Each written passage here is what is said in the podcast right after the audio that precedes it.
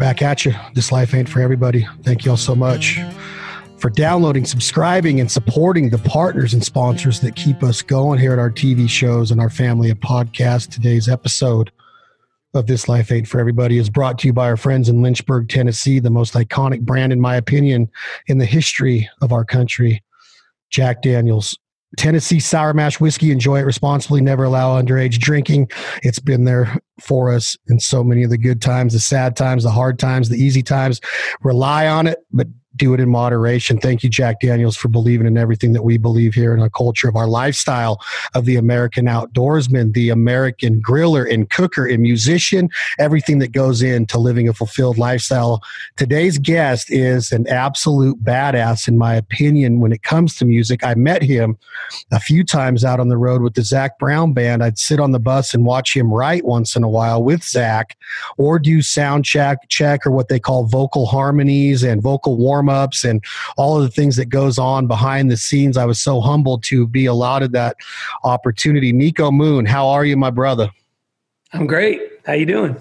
Man, I love the hat, bro. It's freaking. You got you. That, I was talking to my girlfriend the other day. Her name's Danny, and by the way, she's a huge fan. But she told me niko Moon has the best taste and style in clothing and headwear in the game right now. Have you heard that already? No, I haven't heard that before, but I'll take it.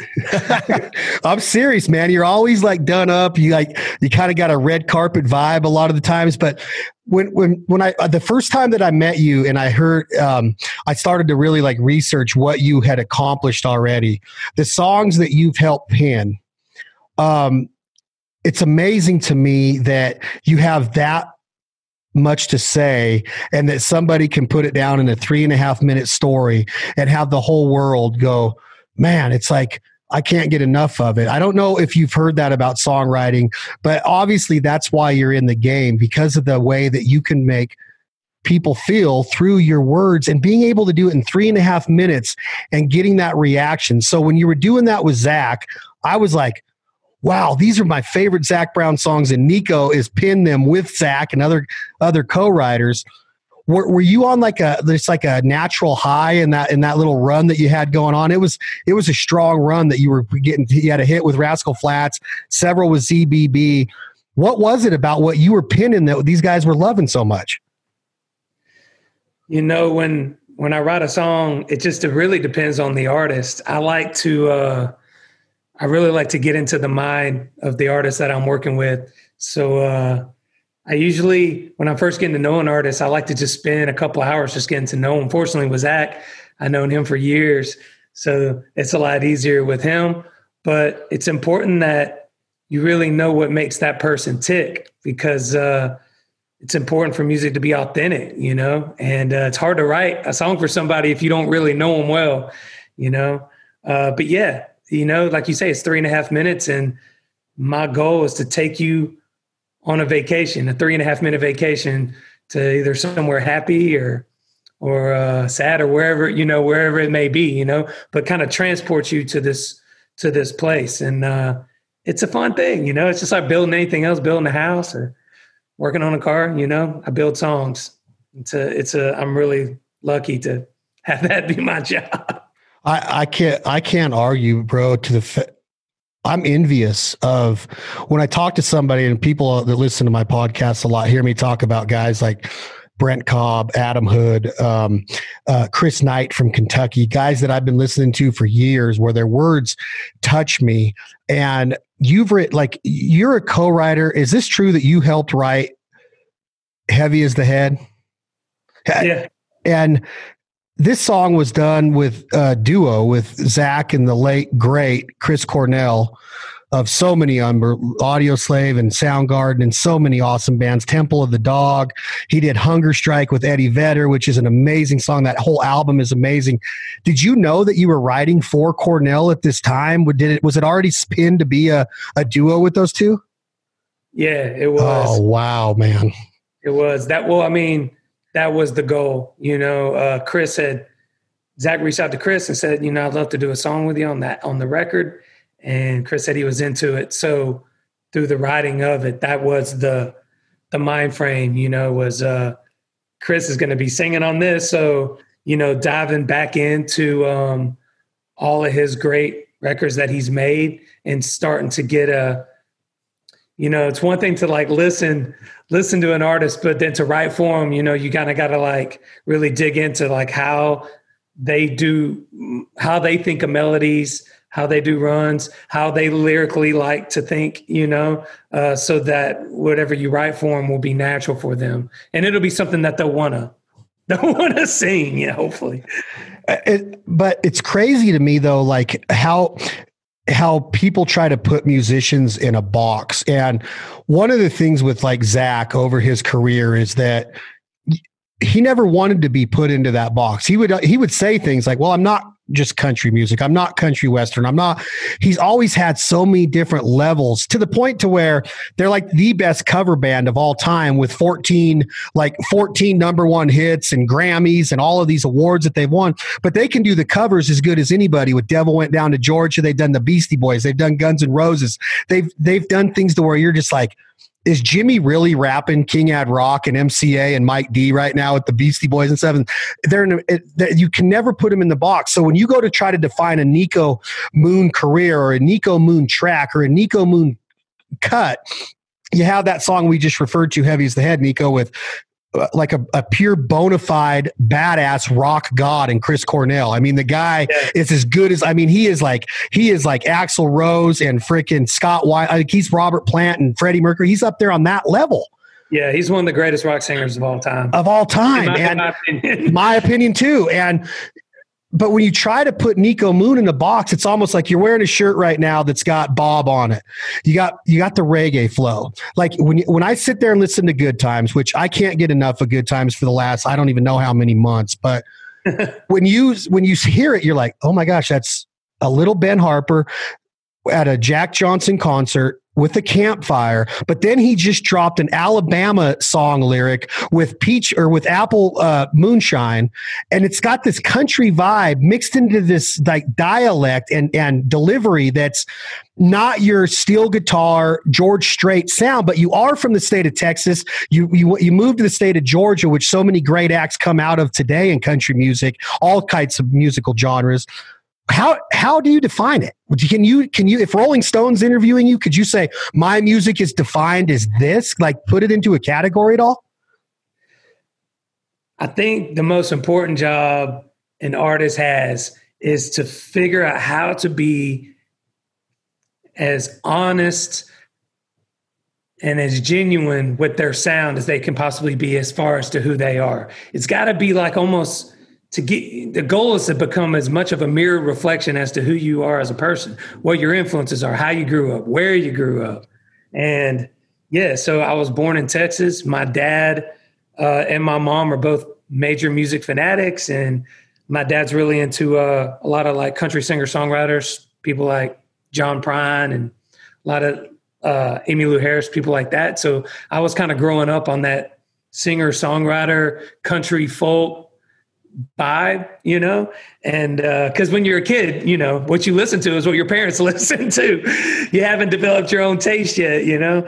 Uh, and then moving to Georgia, uh, the, the town that I grew up in was about an hour outside of Atlanta. So it was a town called Douglasville. And I was probably 15 minutes away from Travis Tritt. And uh, I used to see him around town sometimes. And then Alan Jackson lived about 30 minutes south of me.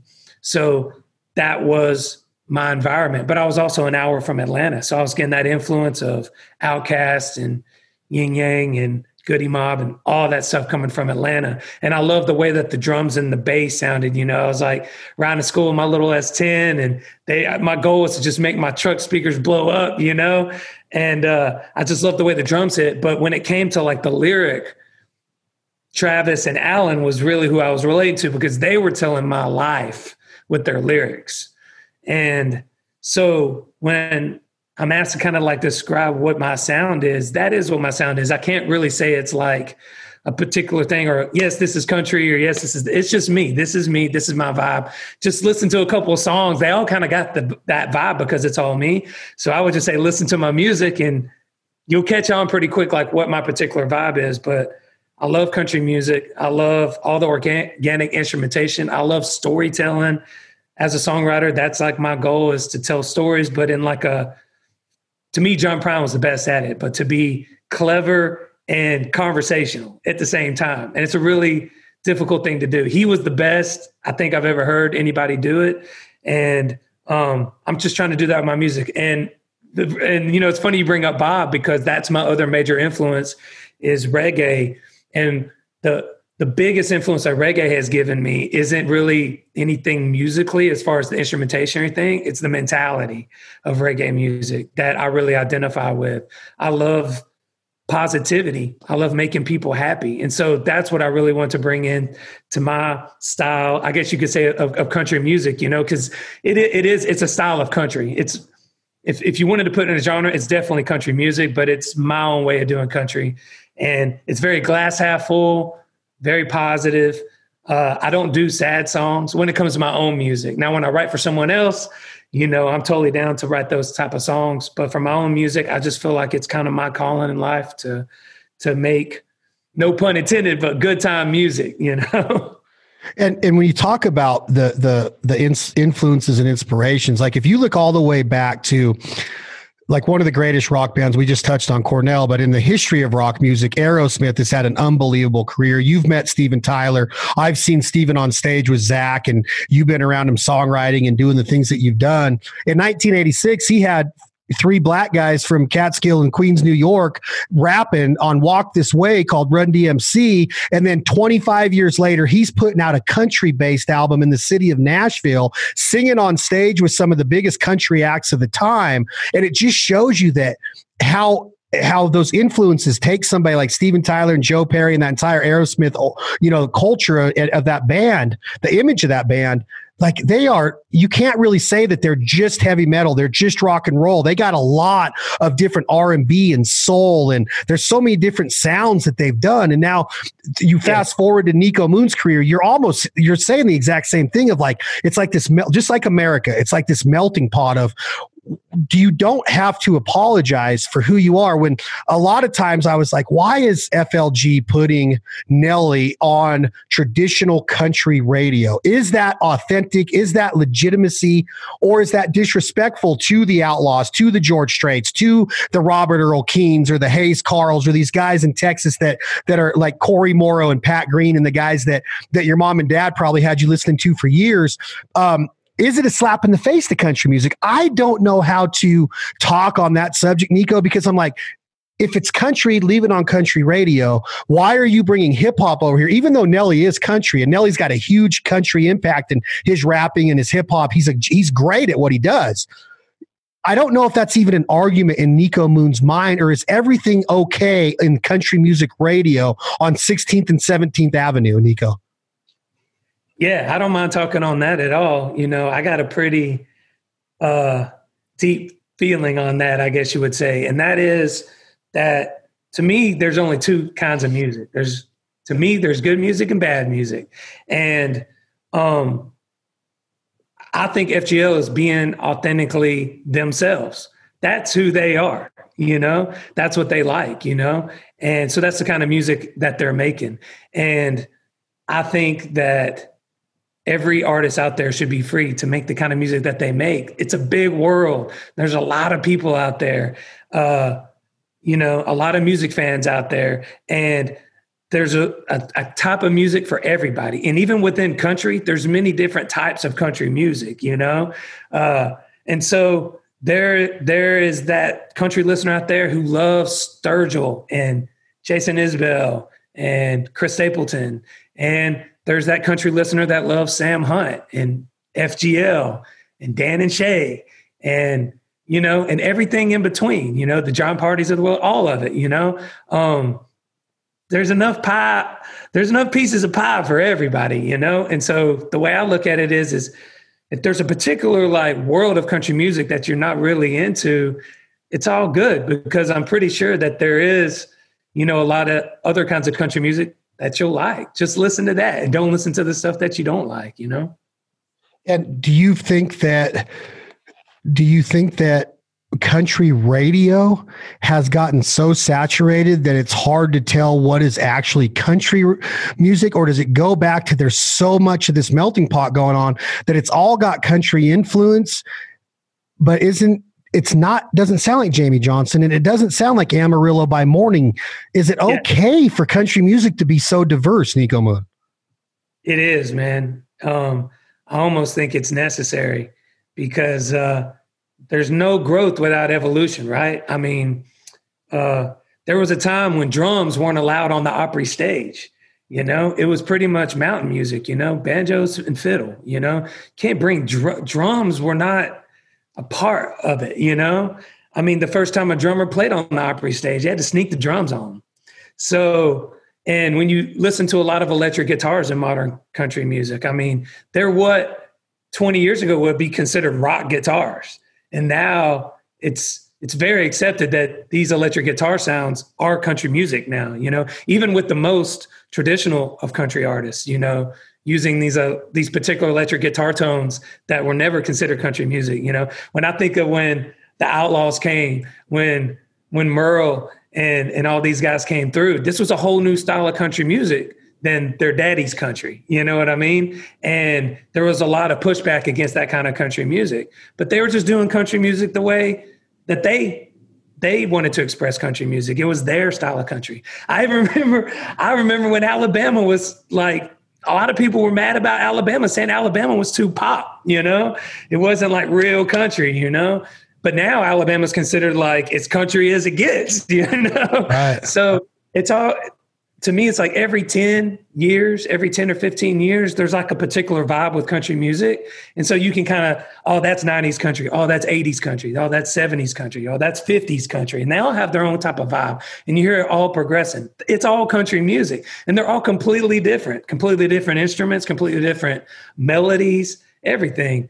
Uh, the one thing that you notice though that's this constant is the story. This, this, uh, story about rural life, what it's like in small town America, you know, growing up in small town America, falling in love, breaking up in small town America. It's all centered around this this rural uh, environment, and to me, that's and and and this uh this way of telling the story more in, in a very like storytelling way. You know, a lot of pop music, rock music, hip hop music, things can get a little more uh, esoteric in the way that you'll talk about a lyric. Like in a rap song, you may say a line, and then the very next line could be a whole nother thing. I mean, you just jumped, you know, to this whole other thought. And it's almost like painting, you know, uh, where sometimes a guy will paint and it's a very realistic picture, and then this other guy paints and it's like modern art, and it's more up to interpretation. It's almost how I think of like country songwriting and maybe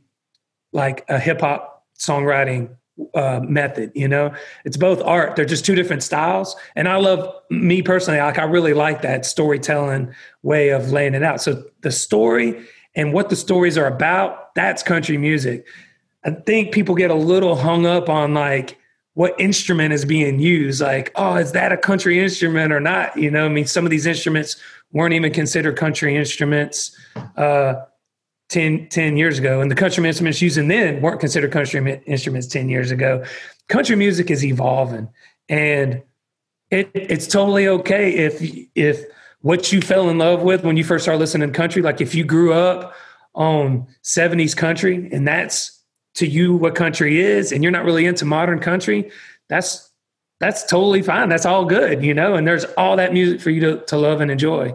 And then, you know, kids growing up now, they listen to like their grandpa's country and they don't quite vibe with it. They like it, but the new, the more modern country is really their what they're into because it, it's it's the vibe that they like. Then that's that's cool as well. You know, it's all good.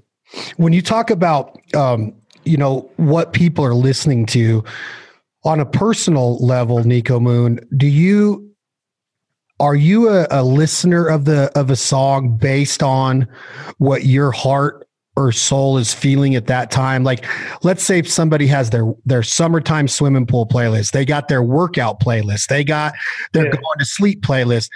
Is is when i picture a niko moon playlist i almost think that you can bounce just like you said that rap lyric goes from here to there sporadically, or that modern art painting just pops off and it's just oils being thrown at that canvas. Whereas Bob Ross was like, all right, your son's got to be right here, and and this little rabbit head is a Niko Moon playlist can you listen to Three Little Birds and then Mama Tried and then uh, Walk This Way by Run DMC? And, and can you listen to it all every day like that? Or do you have like, no, right now I'm going to go listen to Alan Jackson's greatest hits, or I'm going to go listen to Don Williams and the Gentle Giant sing for the next 60 minutes? How do you, how do you, um, you know, engulf your music? How do you listen to it? I typically jump around. I typically jump around. Sometimes I'll, I'll listen based on what mood I'm in. But you know, sometimes you just turn that's the power of music. Sometimes you turn on the radio and a song comes on that's not the vibe that you're in at the moment, but it puts you, it takes you to that place. You may hear a heartbreak song, you're not heartbroken at all, but it it, it puts you 10 years ago in that that moment when you got your heart broke. And so uh that that's the amazing thing about music. It can transport you. But usually usually I'm jumping all over the place. Uh, I just, I don't know. I think uh, doing this all day, every day, it's just like anything else, right? If you do something all day, every day, you work that muscle and it gets better and better over time, right? And so I think kind of over over the years, I've just uh, kind of got my my musical mind at a place where I can kind of dive in deep uh, to a song and then dive in deep into a completely different type of song. And I don't really need to like listen to a whole record of something to get into that zone. I can kind of get right there. This is putting you on the spot again. you mentioned Atlanta. You mentioned the OutKast, uh, Rosa Parks. Sorry, Miss Jack. I mean, there's songs that are out of that area. Lil Jon, There's yeah. so Lil Wayne is genius to me. If I listen to a Wayne yeah. record. I'm talking from the Young Money days to where he's at his duo with Eminem with uh, No Love that he did with Eminem.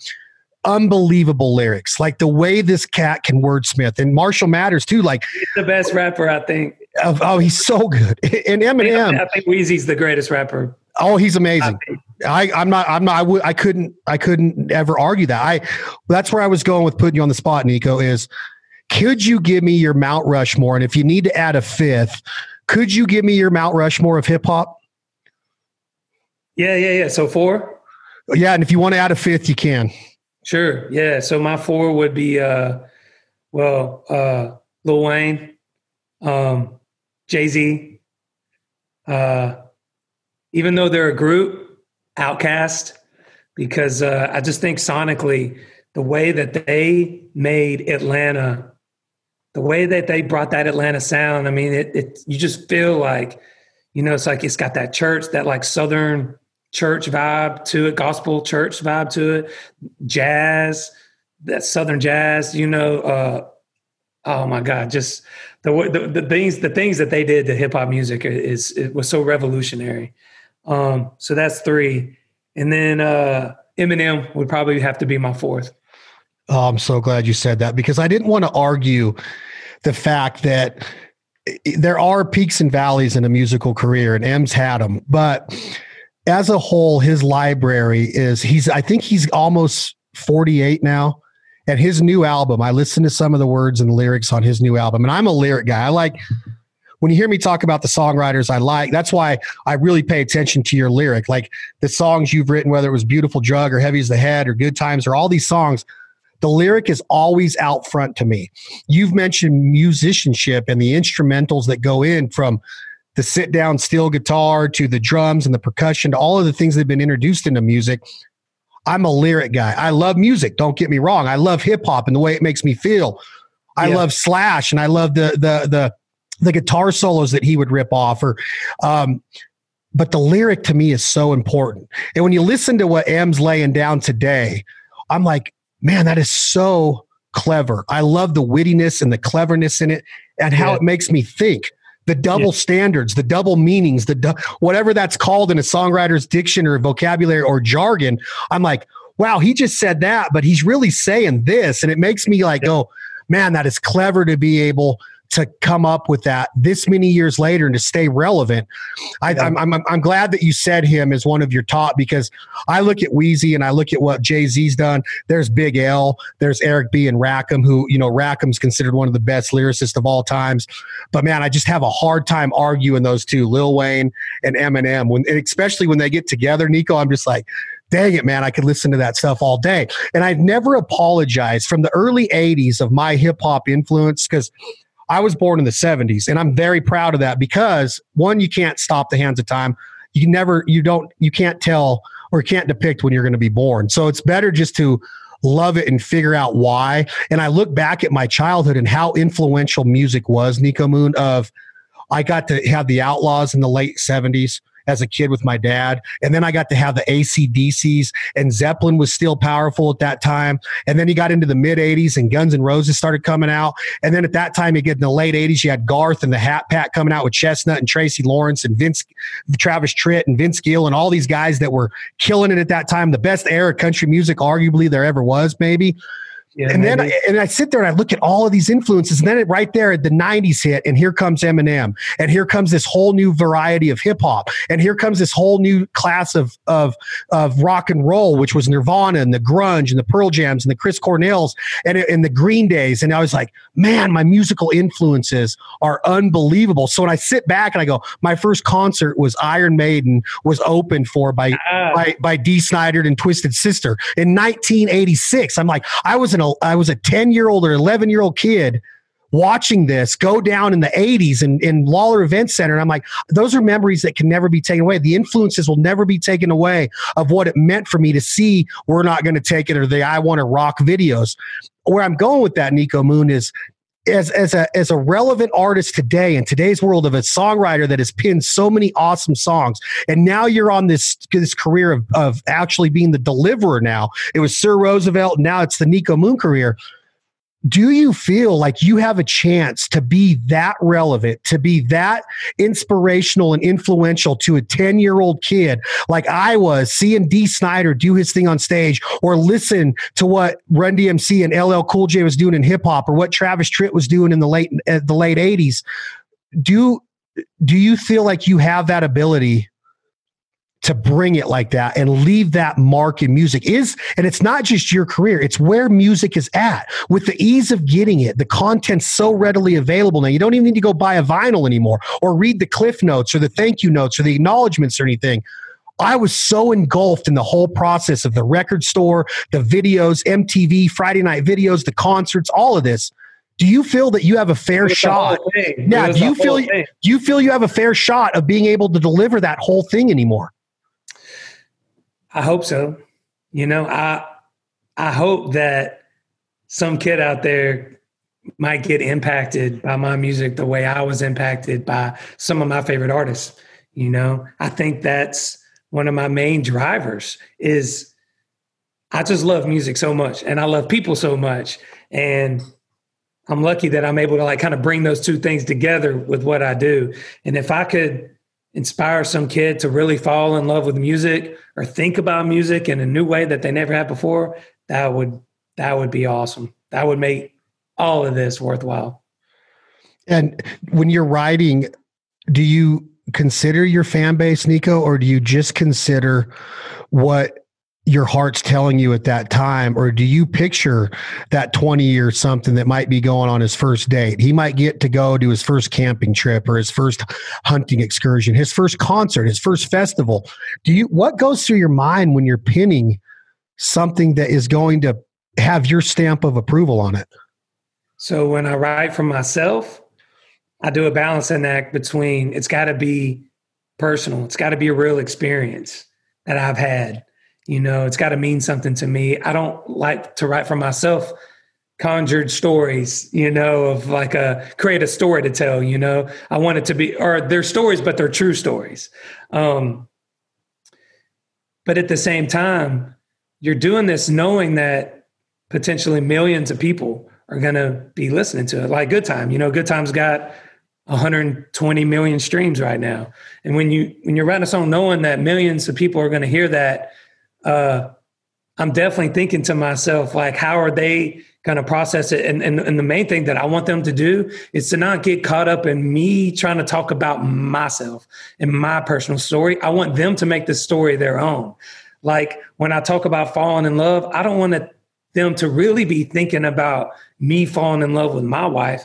I want them to be thinking about them falling in love with their person, you know? Um, I want them to take ownership of the song and have it be this like momentary soundtrack to this experience in their life, you know? So that's that's the goal. That's when you really fall in love with music, or at least when I really fall in love with it, is when I take it and it and it's and it, and I'm make it mine. You know, I think those are the songs that really get down deep and that get that sentimental value. It's like that sentimental song that you were listening to when you were with your dad, heading out to go fishing for the first time or something, and it's like imprinted into that moment. So when you hear the song, you think of the moment. Um, or when you're having that slow dance with that girl for the first time and that song gets imprinted into your mind with that moment, you know, that's what you want. You want you want the song to meld in in into their life experience and it to be theirs not yours anymore. When you when you think about the experiences that you've written on so far does it bring you back to a place of trying to figure out how the greatest do the same thing? Like it's got to be a goal all the time to to get it's it, i'm not saying that you're chasing money a musician doesn't have to chase money, but that song being heard by the masses and catching on to become a hit or to become, and in, in the definition of a radio hit is a little bit different today because there's a lot of ways that it can happen, but 120 million streams of good times.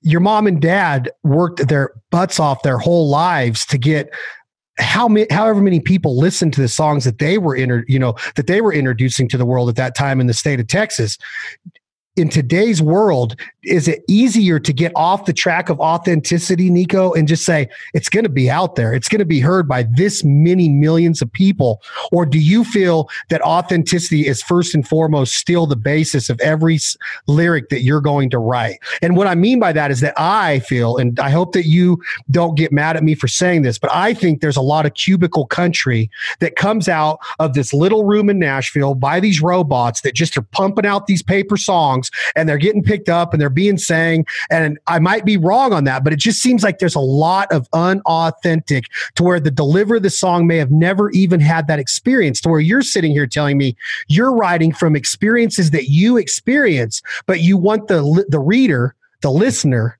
the interpreter of that song to depict his or her own version of it and feel what they want to feel from it. But it's still coming from a place of authenticity. I'm sure that's how your dad would want his songs to be remembered, how you want your songs to be remembered. But I think in a world that self gratification, it's so easy to get a song out there now in all these different formats. It's almost like there's a lot of ability or, or, or, opportunity to be unauthentic. I don't know if that makes sense to you, but it seems to me like when I listen to your lines, you live this. You live that campfire and hearing Dixieland Delight on the radio coming out of those Jeep speakers while you're yeah. sipping on a little bit of that moonshine. It's got to be authentic, authentic, correct?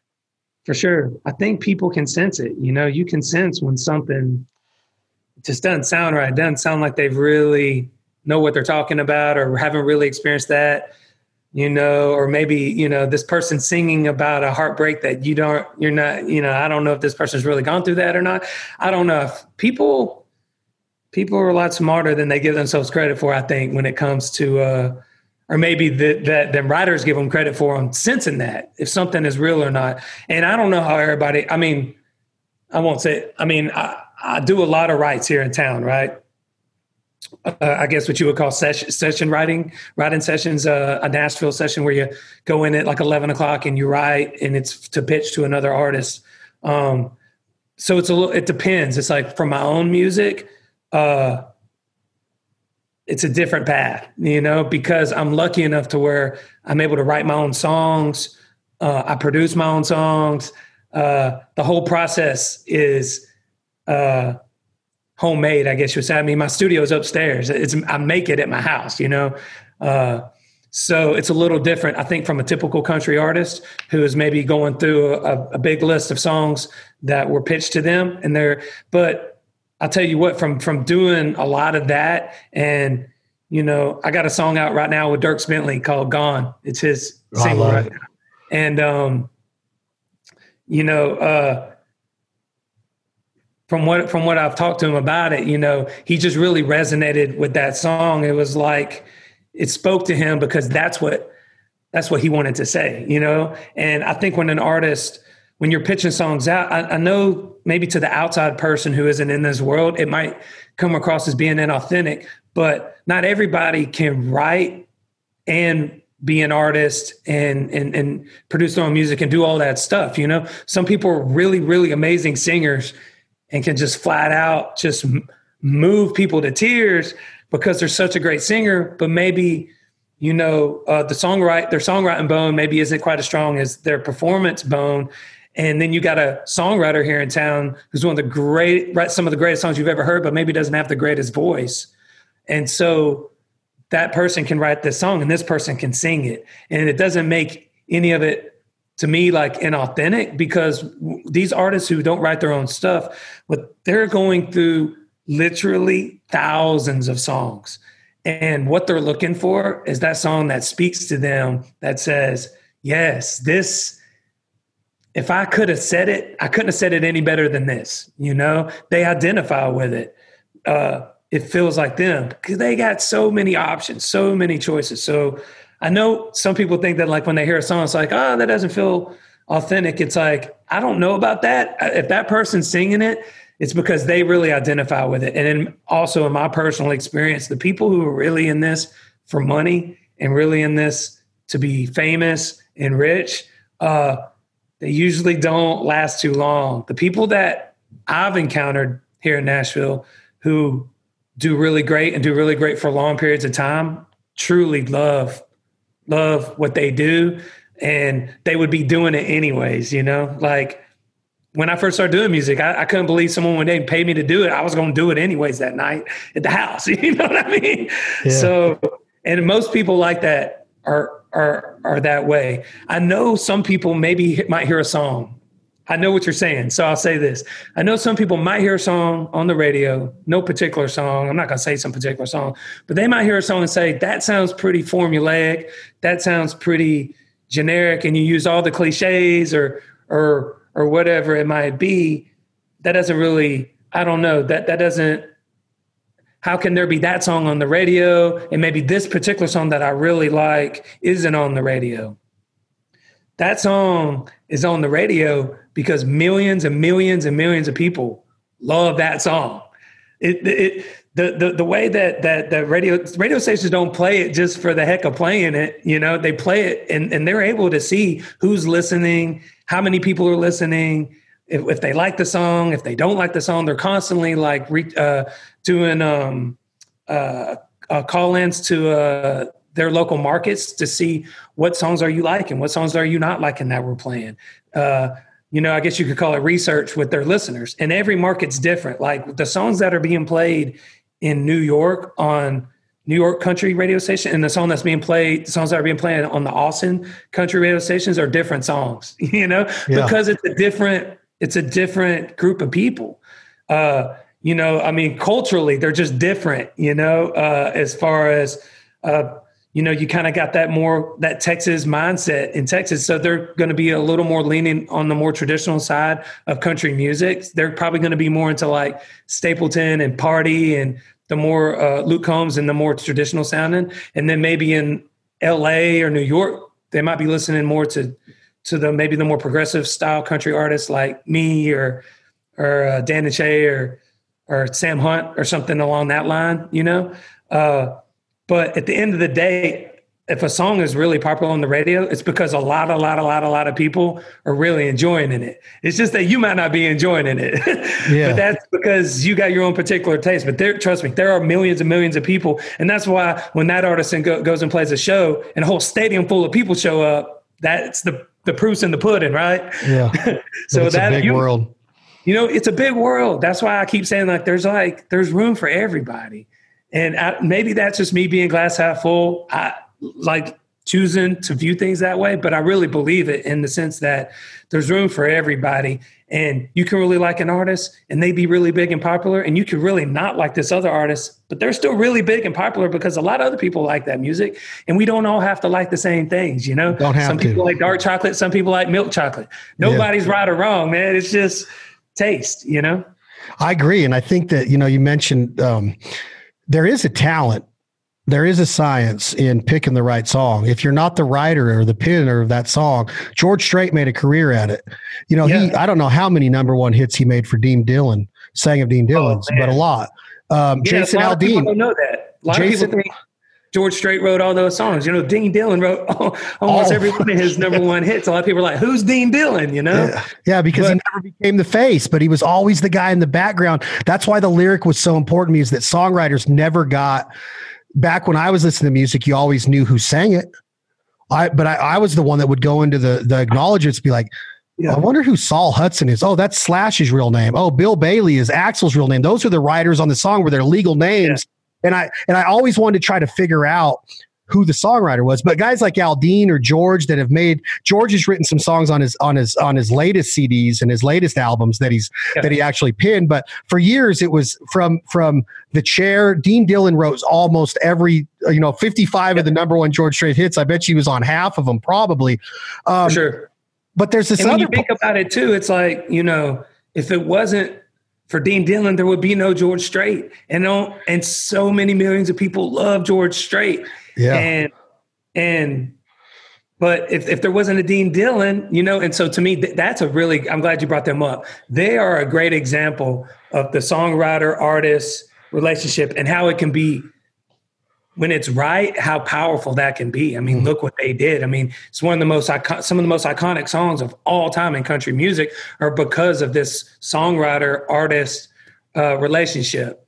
And so sometimes it's, it's someone like a Chris Stapleton who writes everything themselves, you know, and sings it, you know, and then sometimes it's Dean and, and George Strait where it's that type of relationship and and it's and they're both right because at the end of the day it's what it's really about is great music and a great song. A song and, what, and what you said though about of if you're going to pick that song, it's got to be something that like Craig Morgan came on here and he told me I've sang songs that I didn't write. And I, I the only reason I sang them is because I felt I could, that's how I would have written it. Kind of what you just said. Yeah. So when you see, George, when you see George in a Resistol hat and a Wrangler jeans and his start shirt at a, at a calf roping event, yeah and then you hear him sing Amarillo by Morning or The Cowboy Rides Away or something.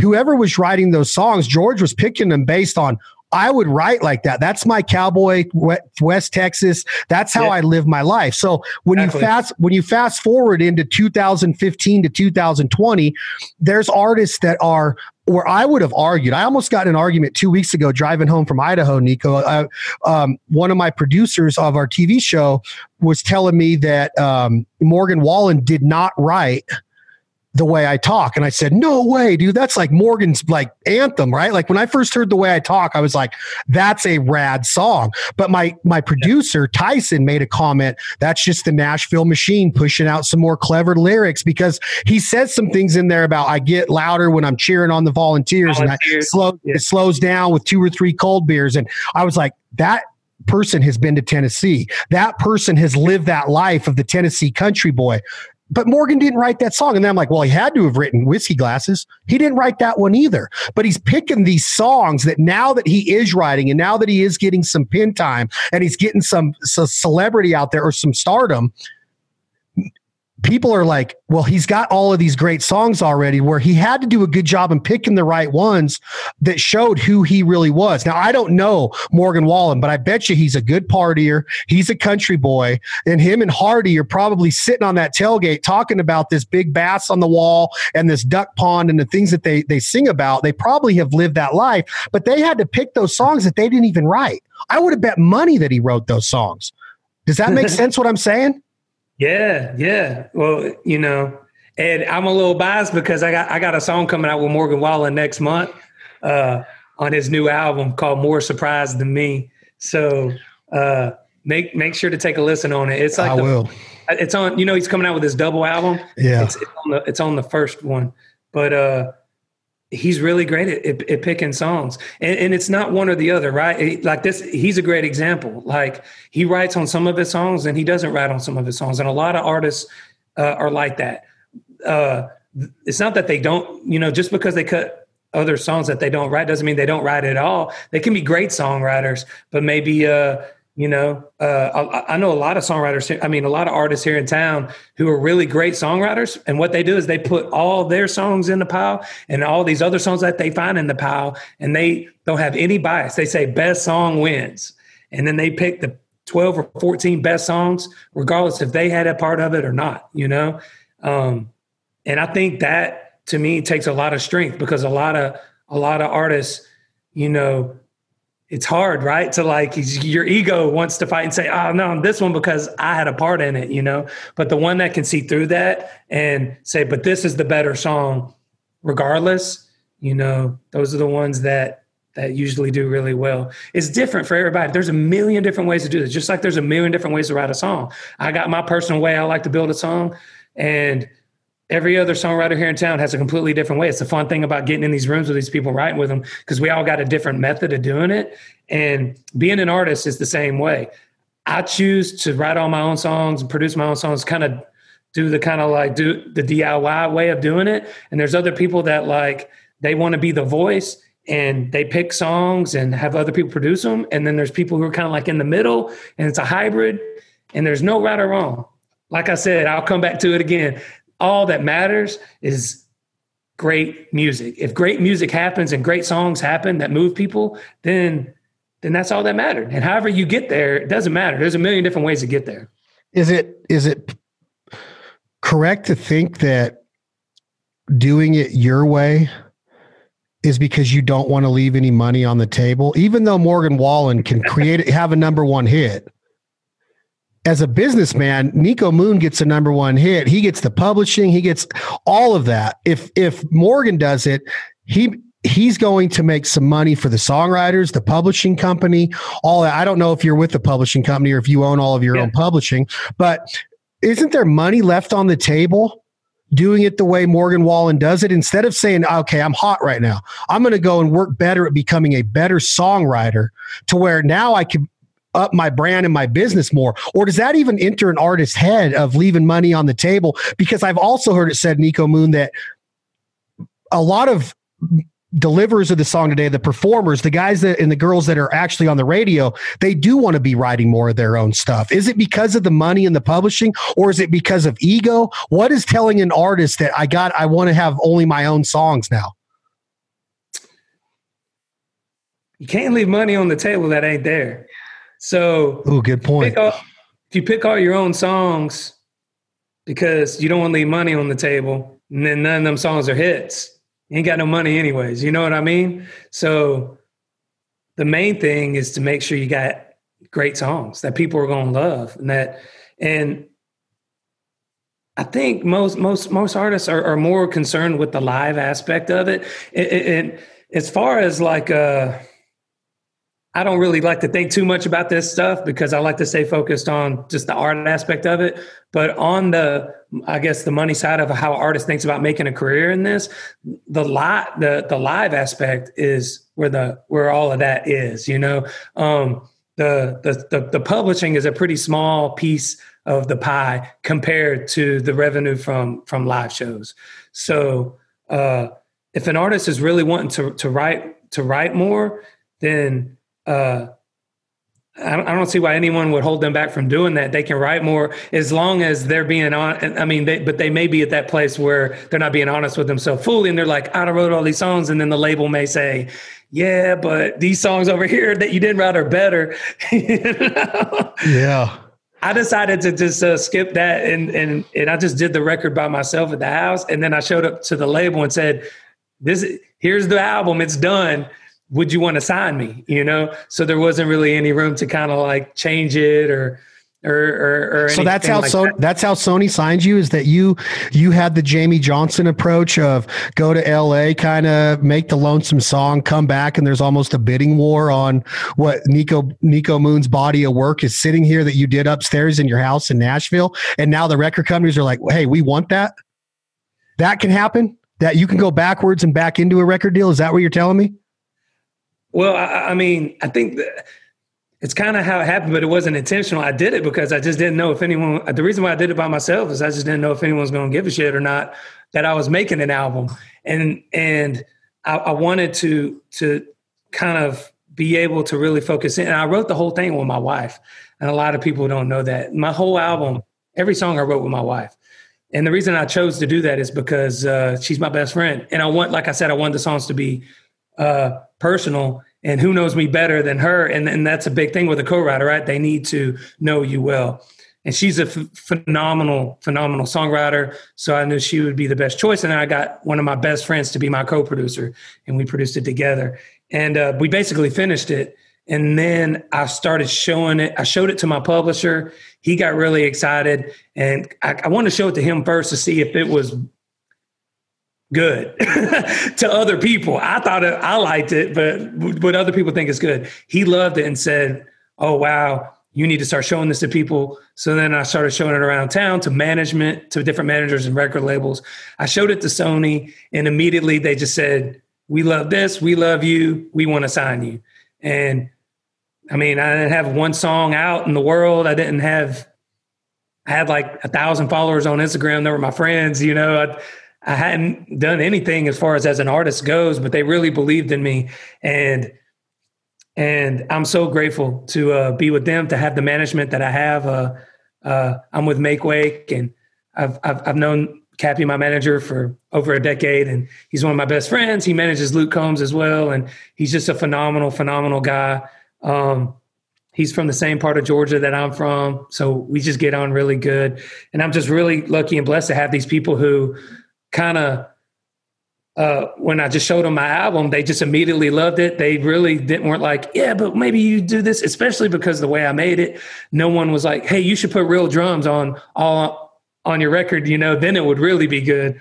Or you should put, you know, traditional bass on your record. Then it would really be good if you took out the 808. They accepted me for who I am and the way I made my music, the way I made this album, and was like, I think people are going to like this, and I dig what you're doing, and I don't want to change change anything about you. And that I don't know. I just feel really blessed and lucky. I know that like the way I've done this has been um, super untypical. Uh, and but how rewarding, just, Niko, to have arguably the largest label in the history of music say, "Don't change a thing. We like you, and we love this." When can we expect the full length? Um, we've gotten tastes of it. Are all the songs that we can currently find under the Niko Moon library going to be on this album? Um, yeah. And are we going to, is it going to stick to what you said an hour ago about your songs are happy songs? Is this going to be yeah. the feel good album of the, of 2021? I hope so, man. The, the whole album's feel good. I wanted to, to make the album be the kind of album where like you get out on your deck with your buddies and you're grilling, or maybe you're out on the lake, just wherever you're. It's like communal music where like you kind of want to hang out with friends and family while you're listening to it.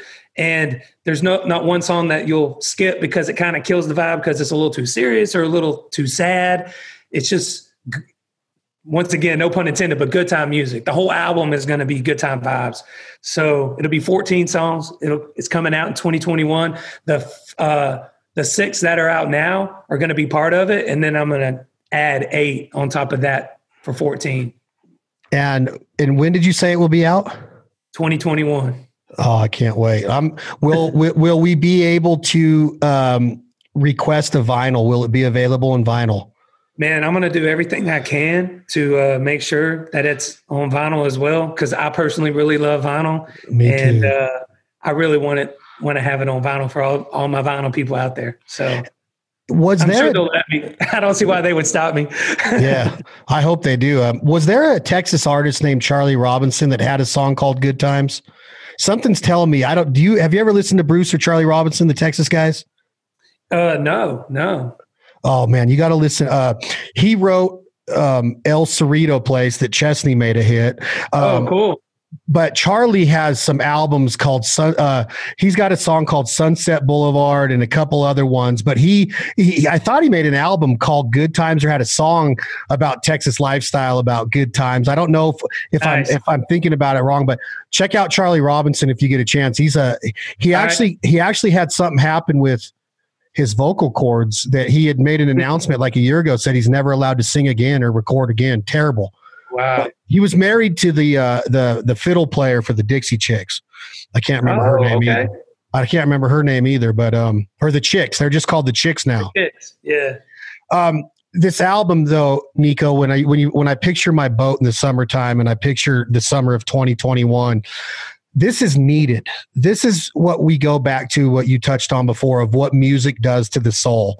And when when when Danny, my girlfriend, and I put on Dance with Me or Good Times, and we listen to what you're laying down, it's almost n- like needed as therapeutic for my the way that I have my life right now because I would be lying that I would say that there's no stress in my life that there's no sadness in my life the way yep. that I the way that I feel when I think about my nephew missing his junior year of baseball. And now with the uprise of COVID again, the threat of him missing his senior year of baseball and the college scouts not being able to see him, the opportunities that I had that I took for granted as a 18, 19 year old kid coming out of high school of being able to go to the next level of playing college or pro baseball, it's being taken away from thousands and thousands of people in our youth community right now. My daughter is nine. She just got her next volleyball tournament called off. In the big scheme of things, you're like, that's not that big a deal. There's people dying. I'm not saying that I'm not sad about all of it. I'm just saying that I am personally stricken by sadness, and I know that you are too because you you you, you can look at Instagram all day long and see how happy everybody is. I get that part of what we're going through in life right now with social media, but in the reality, your songs have the opportunity right now to make that barbecue on Saturday a for a, a time to freaking smile and forget about that pain, that sadness. And I think that that's important to be able to say, Hey, I want to make people feel good because it's too much opportunity right now to be pessimistic, to be negative, to look down on what is being presented to us. And not just, I'm not even talking about me personally. I'm, I'm a fighter. I'll make it. But I look at people that it's out of their control, like my nine year old daughter missing school a hundred days in a row and not having those social opportunities that you and I took for granted as a, as a fourth grader, right? So mm-hmm what I'm trying to say is that this music is so important to me to be able to turn on a radio, to be able to text you and say, bro, this stuff is awesome. And when I met you and when I, you know, got to see what your library was back then and what you keep maturing into, I think that it is such an awesome attitude to have that you are going to be able to put smiles on people's faces that need it. And I'm not trying to sound tacky or corny, Niko Moon. I'm simply saying that happiness and good times are freaking needed right now. Not needed. in not an overindulgence. I'm talking about we have to learn how to come together for the good times again because every single time you turn on the news or look into some kind of uh, social media right now or in some kind not social media but in some kind of online newspaper it's a lot of negativity in our world right now so good for you of being able to say look I'm gonna fly the flag of good times and positivity and optimism because that's all we have to go on. We can't get by on the negative side of things all the time. Man, I couldn't have said it any better myself. I completely agree. You know, life is stressful. I don't care who you are, you know, life is stressful. And kind of what we touched on towards the beginning of the hang when we were talking about like that three minute and 30 second vacation to take you somewhere. I want to take you somewhere relaxing, somewhere fun and chill and positive. Um, so if I got you for three minutes and 30 seconds of the song or an hour and a half at the show, that's where I want to be try to transport you to and just have fun. And you know, I the me wanting to do this was long before it was, you know, I started making an album two years ago. So it was long before any of this happened.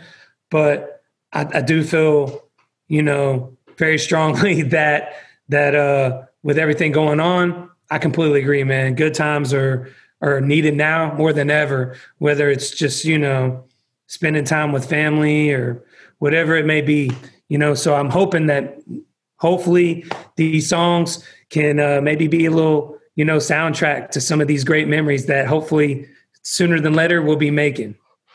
Man, I love it. And I think it's, uh, just such a cool stance of and your your optimism and your ability to see all of the different like you said progressive country music. There's different forms of what I may have grew up on or what my dad grew up on. And I thought it was very very keen in what you said of when Merle came along or the Outlaws. That was completely different music than what Merle's dad was listening to when he grew up. And that's and they had I, long hair and they, it's just everything about them was just so they, what they different. were talking about I mean, he's so talking about doing drugs and stuff. It was just like otherworldly to like the generation before that, you know. But I love it all. You know, it's like it's it's almost like how we talk about how we love rock and we love uh, hip hop and we love all these different genres. You know, I love every every chapter of country music. Sometimes I love to go back and listen to the the old 40s and 50s country or go back to that 80s country or 90s is like 90s country is my go-to, you know. So Oh, you know, it's all great for it's for for their own little unique reasons, and I'm glad that country's always evolving and changing. It's just new little flavors to be able to enjoy. End it by telling me this about will we get to see you with Zac Brown anymore? Are you going to write with Zac anymore? Will you be on stage with Zac? And when you would be around that atmosphere, knowing that you're this musician from Georgia and you've seen so many different acts come out there from Dallas Davidson to Rhett Akins to Jason Aldean to the Zac Brown Band to Travis Tritt to Alan Jackson, all of these guys made the move to Nashville to 16th and 17th Avenue, worked their way up in the honky tonks, the neon lights.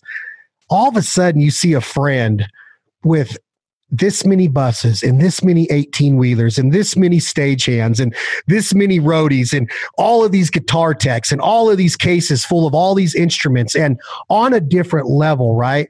Is this inspiration to you, Niko Moon? Does it drive you to see a buddy with that success, to stay humble and to be to give back the way that Zac has through Camp Southern Ground and his his charities and everything that he does with his philanthropy? Does that drive you to get to that level? Or would you tell me that you're fine just putting out good music with good vibes all the time? Or is there that burning desire in you that you want that sold out Fenway Park couple nights in a row in 2021 how do you what is your outtake? Do you want to keep building into this? And how does somebody with such a positive attitude of a happy go lucky attitude like the guy on your shirt that was always talking about where do you see yourself? Do you have those goals that you want to be where Zac got to, or is it just stay in your lane and see what happens kind of deal? That's a great question. You know, I learned a lot from Zac.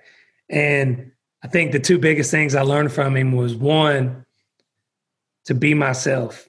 He's completely himself. You know, he is who he is, regardless of some sort of uh, any any kind of boxes that anybody wants to put him in. He's just going to be true to himself. And so I've really taken that with me, and I'm doing my best to be me. And this is it, you know. And the music that I make, this is who I am. Uh, and I hope you like it. And if you don't, it's all good, you know. But I gotta I gotta be me. And the other thing that I really took was, you know, I knew him back when he was playing this little these little dive bars in in Georgia, he used to play this place every Wednesday night called the Dixie Tavern, which, I mean, if you crammed every possible person into that bar, you might get 150, 200 people in this bar. I mean, I used to watch him every every Wednesday night jam out, you know, and sit in with him. And to watch him go from that to like what you said, two, three nights in a row at Fenway, seeing your buddy go do something, go from 200 people to two nights in a row at Fenway, kind of blows any sort of limitations that a person could maybe put on themselves out the water because you literally just watch someone go literally from zero to 100. And so, in my mind, I don't really have any aspirations to like do what he's done or anything like that. My goal is is or the way I view it is is that there's definitely no limit to what this could become uh, because I've seen how there isn't a limit, how there wasn't one with him, you know, and he took it as absolutely far as as it could possibly go for him and for me. Wherever it goes, it goes, and I'm happy with that. Um, but of course, I want to be able to take this as far as I possibly can so that I can connect with as many people as I possibly can. And wherever that leads, whether it's, uh, you know, 500 people or, or, uh, 50,000, we'll, we'll find out together. well, I will be 100% transparent and honest with you, Niko Moon, is that I hope in a kind of a selfish way that COVID ends much sooner than concert season 2021 because I can picture myself listening to you jive just jam and the jive and the soul and the lyrics and the authenticity of the music holding the red solo cup with a little bit of jack daniels in it with a smile on my face with my friends and my loved ones with optimist optimism in my foreground Love it. Negativity in my rear view. I want right. that whole idea of being able to not dwell on the past is going to be more important in 2021 personally for me and I feel like for a lot of people than ever before. Like let's not dwell on what just happened. We just went through some stuff that we yeah. were meant to go through. Everything happens for a reason. Let's get through it. Let's love one another and let's get to a Niko Moon show, you know, a Niko Moon show and be able to just sit there and sway and watch the sun go down and just hear that sound and the good times and see your smile. To me, that's everything. I'm glad that I got to cross paths with you three years ago. I'm glad that I'm still in touch with you. I'm so humbled and proud to see you growing in the record deal and the mute and the Sony deal and the publishing deals and everything that you're doing with the new Morgan Wallen cut, the new Dierks Bentley Cup is a cut is a genius song. I listened to it twice yesterday. I love what you're doing, bro. Thank you so much for staying humble and being true to who you are. I can't wait to see you in person soon, my man. Man, I'm so pumped. Thanks for having me. This was this was awesome. I don't get the chance to like talk music like this, you know, like really talk about it. And it's it's it's been so much fun. Thanks for having me. I can't I can't wait either, man. I got a feeling that uh you know, it's interesting. I, I think when you go through something like we what the whole world's kind of gone through, it's it's almost similar to kind of going through uh, uh, any other kind of hardship. Like say maybe if someone close to you passes away, it brings this clarity to to how precious life is. And I feel like having this really difficult situation with COVID that we've gone through uh, worldwide, I feel like as humanity, it's really like brought us closer to to to realizing how beautiful and precious and finite life is. And so when we are able to get together in mass and enjoy life, whether it be through concerts or sporting events or whatever it may be, just uh, I got a feeling that that it's people really going to take the time to embrace that. And and it's going to mean so much more than it did before. And we're going to be so much more thankful for it. And you know, that's that's hopefully a little bit of the silver lining in this whole situation because it's like you said, it's important that we find the silver lining in all this and that this was, you know, that there was some positive to, to come out of this, not just negative. I love it, man. I love the way you lay it down. I love how influential you are. And in, I'm talking like, listen to this man's music, listen to his lyrics, and just put yourself in a spot to be happy, to be forgetful of what we have been going through, even if it is just for three and a half minutes. That's what a Niko Moon song can do for you. And the best part about a Niko Moon song is that you can hit that button that says R E P E A T, repeat. That's what I've been doing. I just been hammering down and I, I get like that on a kick. I'll get on a Niko Moon kick. I'll have to listen to all of them four, three or four times a day. Brent Cobb, I got to listen to Shine on Rainy Day to put me back and, and, and ground me again. I got to listen to One Hell of a Fight by Adam Hood to make sure that I understand that we're all oh, in this fight together. I, I love music. I love what you stand for, Niko Moon. Thank you so much for being here. Let's do it again soon. Um, everybody can find you. Tell us where to find you on Instagram. Yeah, just Niko Moon at Niko Moon, and he's got merch, he's got music, and there's so much more to come with the Niko Moon career. I'm proud to know him, and I'm proud for his career. Thank you so much. Y'all go see Niko Moon in 2021 when we're back out on the road together. We're all going on tour together, the Good Times tour. Y'all be ready for it. I'm Chad Belding. This has been another episode of This Life Ain't for Everybody podcast. Thank you all so much for the subscriptions and the downloads and telling your friends and family where to find us. Tom, hit that button. Can we go out with the Niko Moon song today? Is it okay? Okay? Do you know somebody that can do that, or will we get in trouble with publishing? Yeah, yeah, yeah. Oh, I'm you want me to play something? No, do you want to play one? Uh, It doesn't matter. Whatever. You, I thought that's what you meant. Do you have a guitar close by? Yeah, yeah, I do. Hold on. You, will you play us good times? Yeah.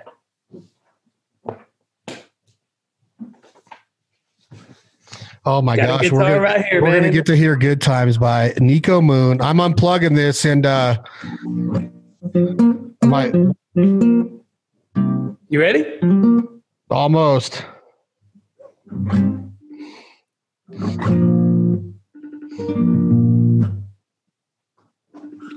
Is this going to be good times right here? We're going to get to go out with it. Yeah, let's do it. I was trying to get Danny to come on here to watch this. She'd freak out. might not be. She might not be by her phone. If she comes on, all right. This is Niko Moon. Good times to take us out. Thank you all for listening to the podcast. We just trying to catch a good time, even if it takes all night. Pass that bottle around the campfire, sipping apple pie moonshine. Yeah, we picking on them guitars just right. Everybody singing Dixieland delight like a bobber on a wet line. We just trying to catch a good time.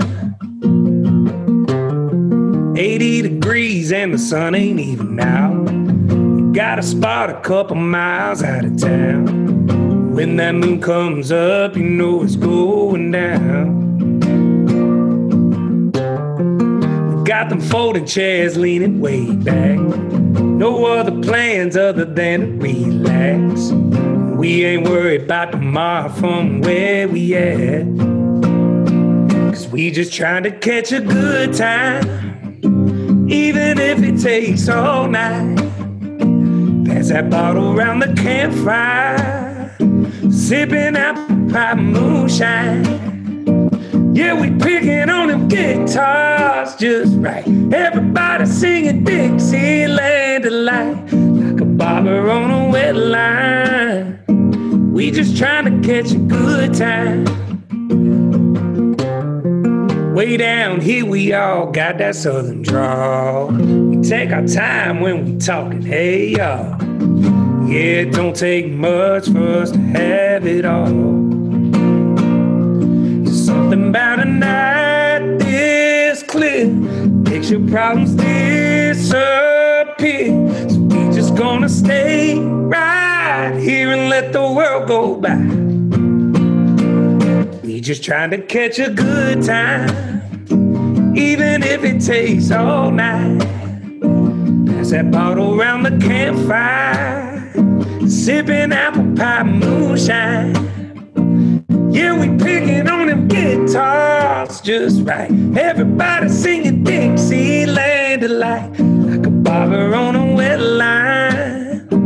We just trying to catch a good time.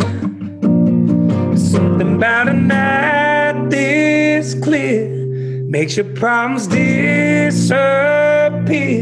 So we just gonna stay right here and let the world go by.